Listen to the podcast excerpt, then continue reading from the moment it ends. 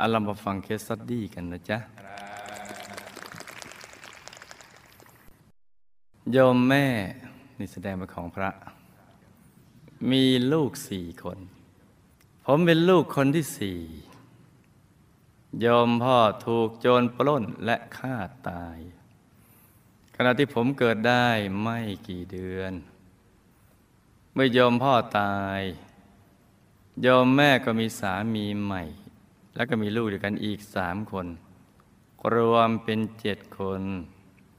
โดยโยมพ่อคนใหม่ก็เลี้ยงลูกทั้งเจ็ดคนมาโดยลำดับ จนโตมีครอบครัวทุกคน แต่โยมพ่อ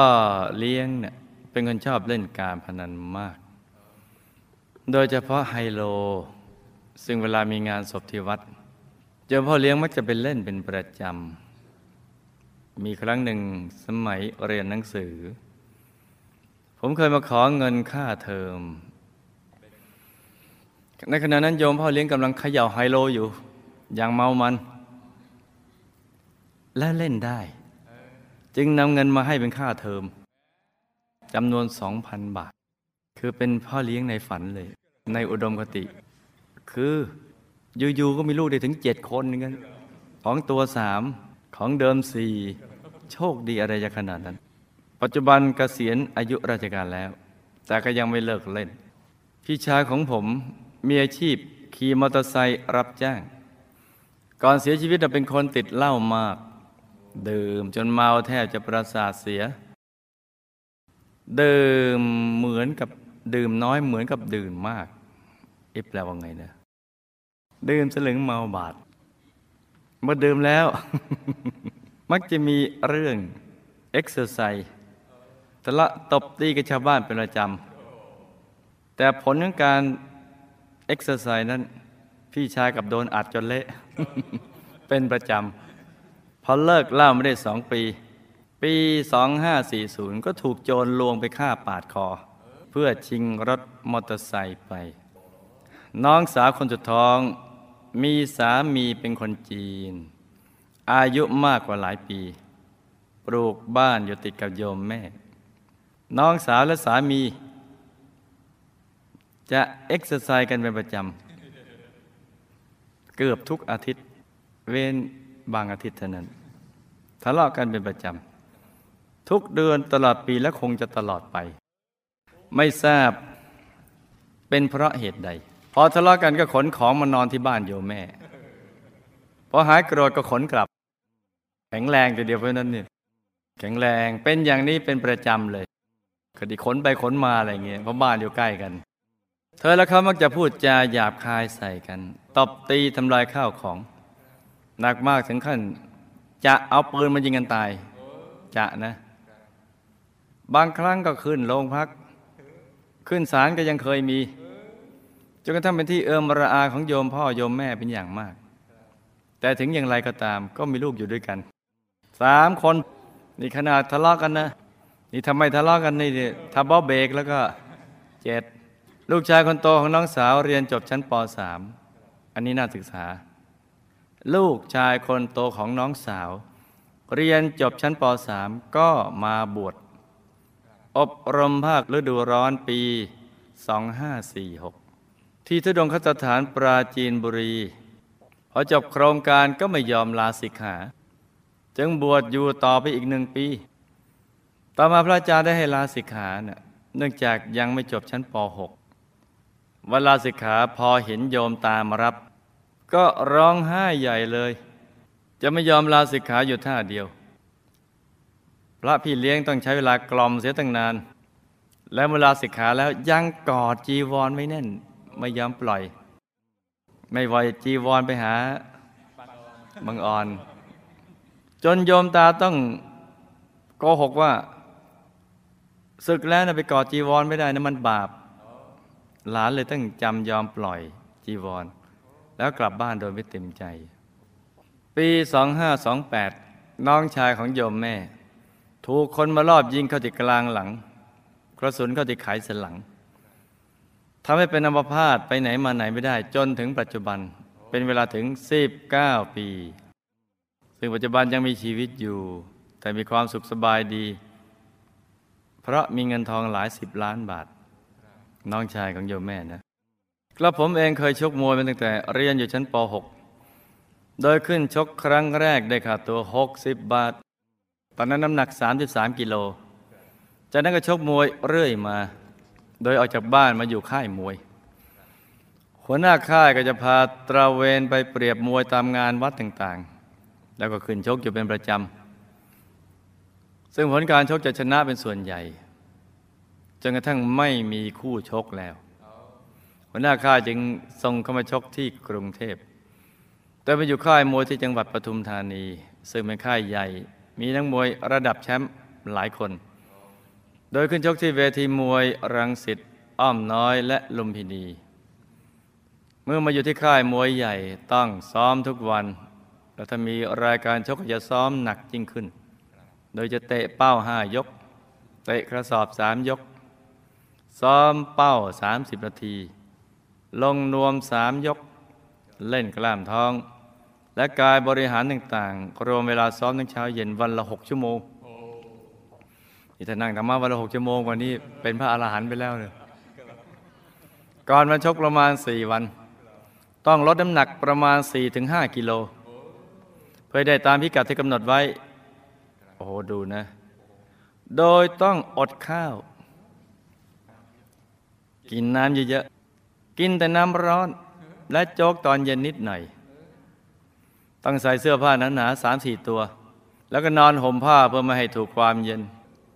เมื่อใกล้วันชกน้ำหนักยังไม่ได้ต้องวิ่งตอนกลางวันให้เหงื่อออก และกระโดดเชือกกรรมหนาจริง เพื่อให้น้ำหนักลดลงมา ช่วงนี้จะทรมานมากที่สุด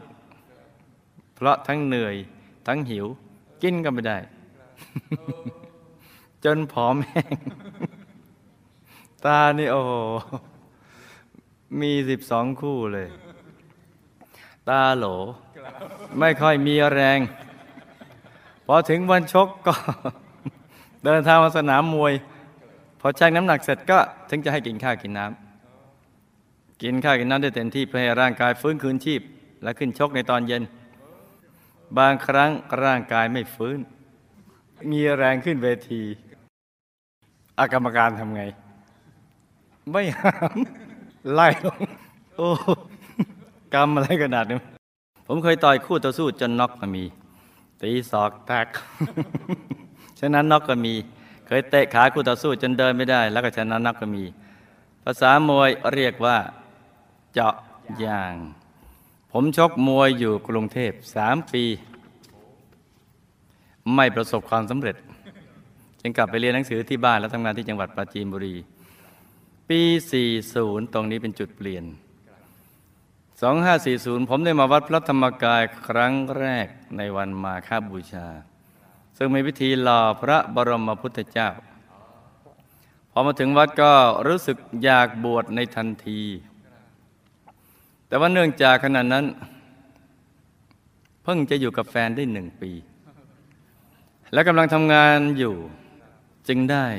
ปรึกษากับแฟน คือพอมาถึงวัดแล้วรู้สึกอยากบวชนะ จิกปรึกษากับแฟนว่า เอางี้ได้ไหม ขอเวลาพี่สักห้าปี สองเราอยู่ด้วยกันห้าปี แล้วพี่จะขอลาบังออนมาบวชแล้วก็ตั้งใจแล้วก็อธิษฐานทีเดียว แต่อยู่ไม่ได้สามปี บังออนขอลาออกไปอยู่ที่อื่น เนื่องจากกลัวทำใจไม่ได้ แม่งามงอนกลัวทำใจไม่ได้ ถ้าหากว่าผมบวชเธอจึงขอลาออกไปอยู่ที่อื่น เมื่อครบห้าปีแล้วตามที่ผมได้ตั้งใจ ผมจึงได้มาบวชในรุ่นเข้าพรรษาปี2545แล้วตั้งใจจะสร้างบารมีตามติดพระเดชพระคุณหลวงพ่อและหมู่คณะไปทุกภพทุกชาติตราบถึงที่สุดแห่งธรรมเลยครับ สาธุเห็นไหมจ๊ะ นี่คำถาม โยมพ่อทำกรรมอะไรมาถึงโดนโจรปล้นและถูกฆ่าตาย ตายแล้วไปอยู่ภพภูมิไหนบุญที่ผมบวชอุทิศไปให้ท่าน ท่านได้รับหรือไม่ ผมมีกรรมอะไรที่ต้องกำพร้าพ่อตั้งแต่เล็ก ๆ โยมแม่และโยมพ่อเลี้ยงมีความเกี่ยวข้องในอดีตกันอย่างไร อันนี้น่าศึกษานะจ๊ะทำไมโยมพ่อเลี้ยงจึงดูแลเลี้ยงดูลูกทุกคนของแม่เป็นอย่างดี โยมพ่อเลี้ยงชอบเล่นการพนันมาก ปกตินี่พ่อเลี้ยงกับลูกเลี้ยงนี่มันก็จะถูกกัน แต่นี่พ่อเลี้ยงรักลูกเลี้ยง แล้วก็ลูกเลี้ยงรักพ่อเลี้ยงด้วย โยมพ่อเลี้ยงชอบเล่นการพนันมาก โดยเฉพาะไฮโล ยังไม่อยากมาวัด แล้วไม่ค่อยจะศรัทธาหลวงพ่อเท่าไหร่ จะแก้ไขได้อย่างไรล่ะครับ พี่ชายทำกรรมอะไรถึงโดนฆ่าปาดคอตายพอตายแล้วไปอยู่ที่ไหน ได้รับบุญที่อุทิศไปให้หรือไม่ครับ น้องสาวทำกรรมอะไรมาถึงได้มีครอบครัวไม่สงบสุขต้องทะเลาะกับสามีเป็นประจำจะให้น้องแก้ไขได้อย่างไร ลูกน้องสาวตอนบวชไม่อยากบวชก่อนบวชแต่พอบวชแล้วไม่อยากศึก เพราะเหตุใด เขามีบุญในอดีตที่จะได้เป็นนักบวช หรือไม่ น้องช้างยอมแม่มีบุพกรรมอะไร จึงถูกลอบยิง จนทำให้เป็นอัมพาตมาจนถึงปัจจุบัน แต่เหตุใดแม้เป็นอัมพาต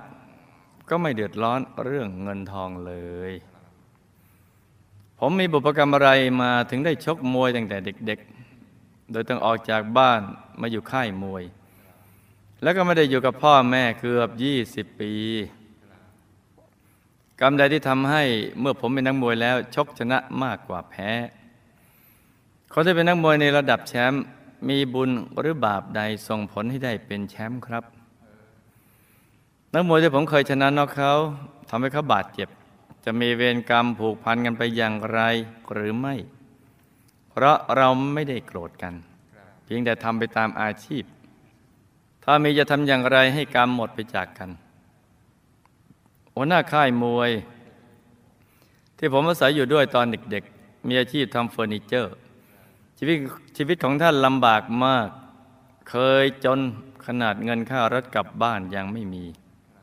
ปัจจุบันเป็นอัมพฤกษ์เดินไม่ได้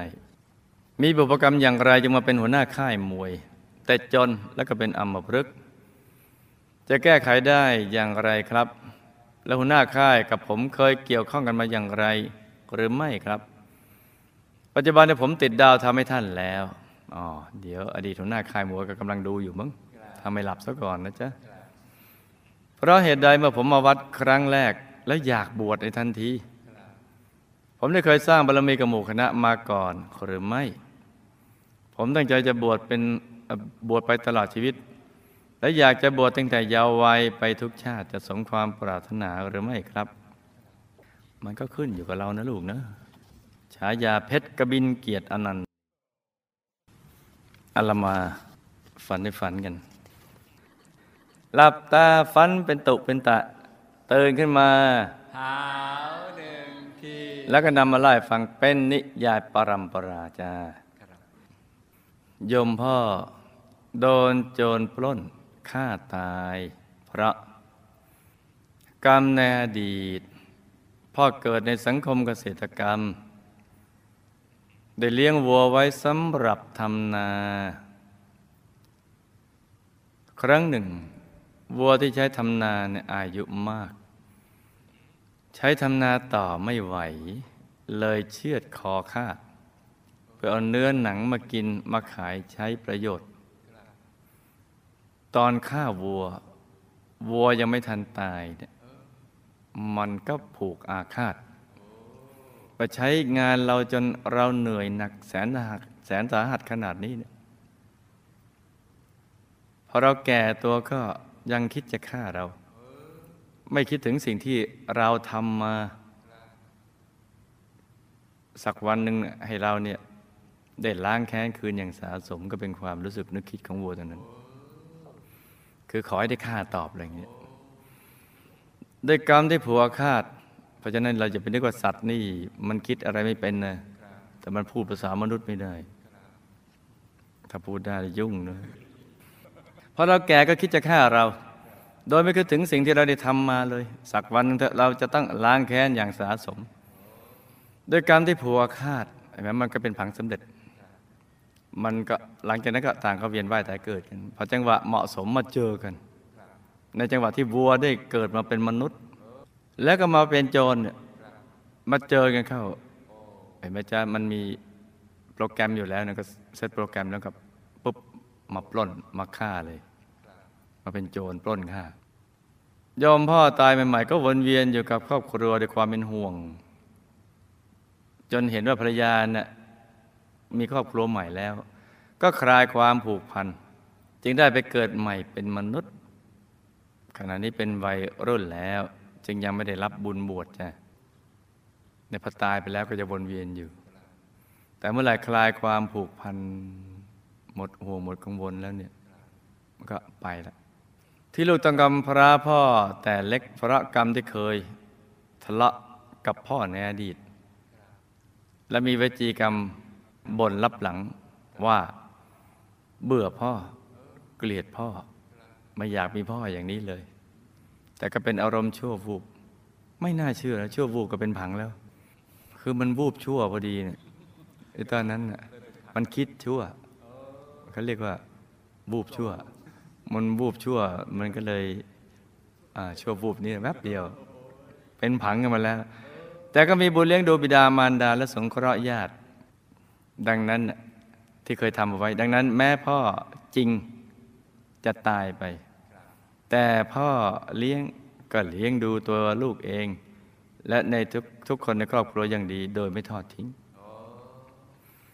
โยมแม่กับโยมพ่อเลี้ยงก็เคยมีเชื้ออยู่ร่วมกันมา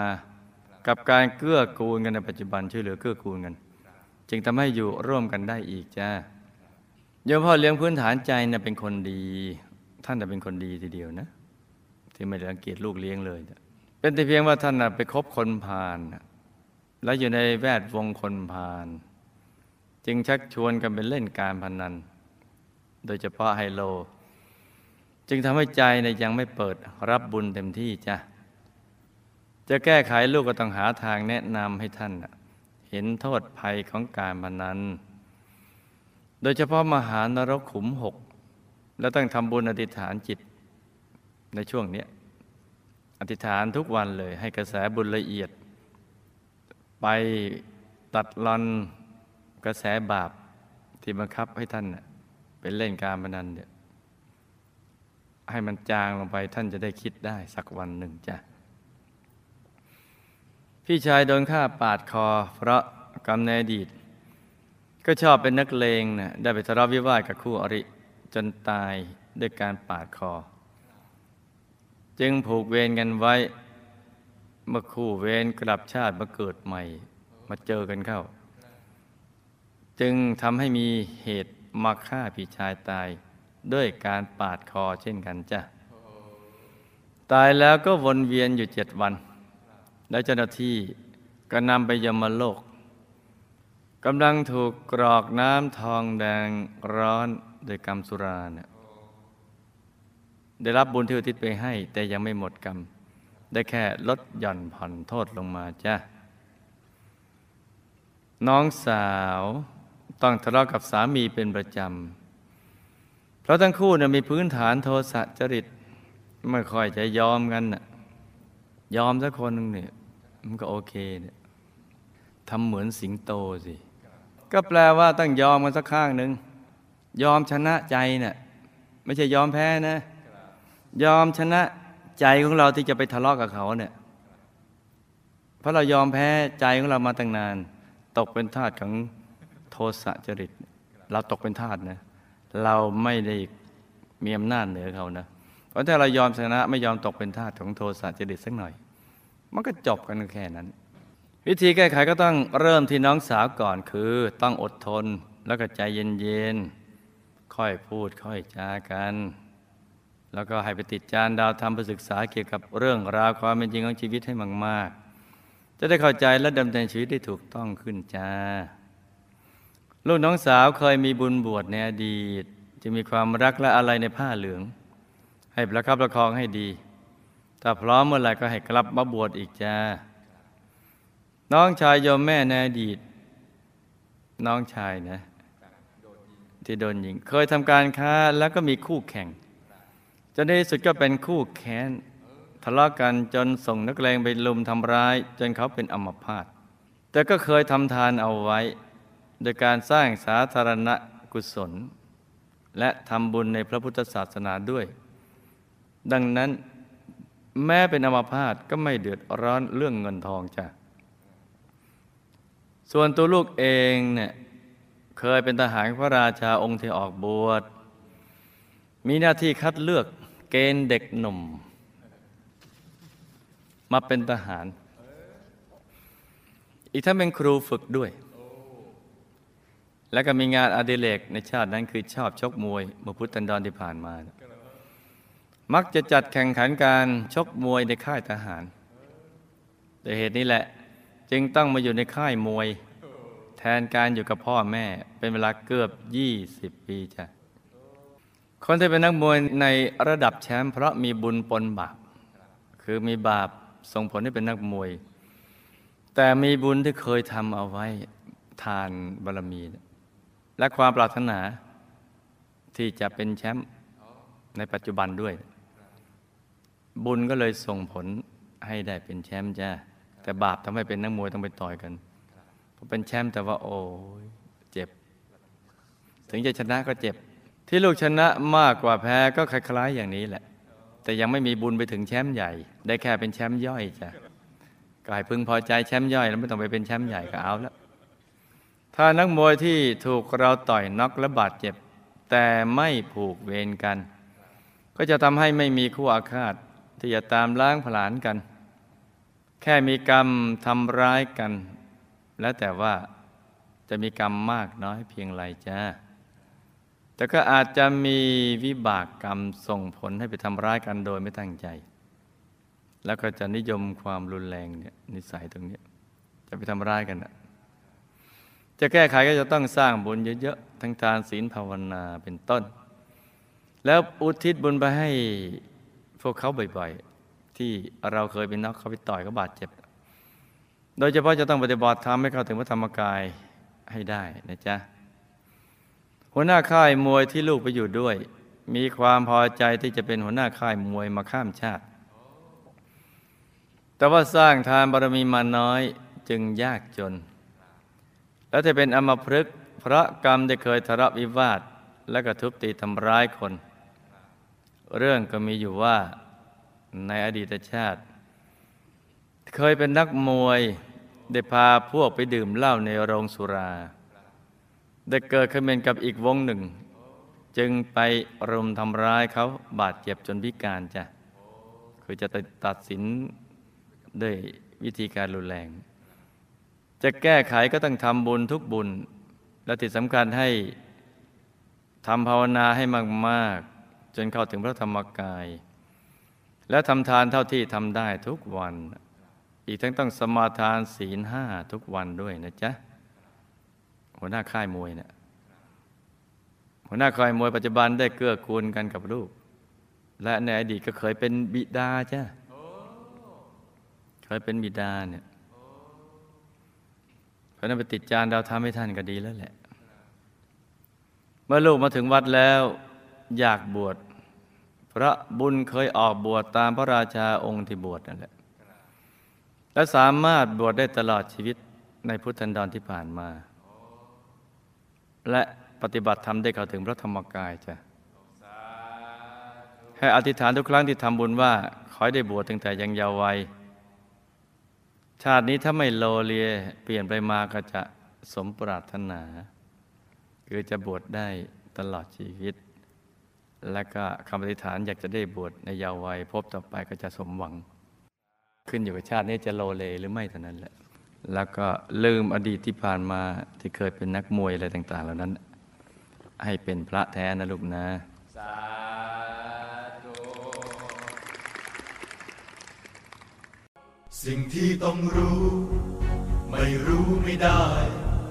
ชีวิตเวียนว่าย อยู่ในวังวนหลีกเลี่ยงไม่ได้ แม้แต่สักคน ไม่มีใครพ้น เรื่องกฎแห่งกรรม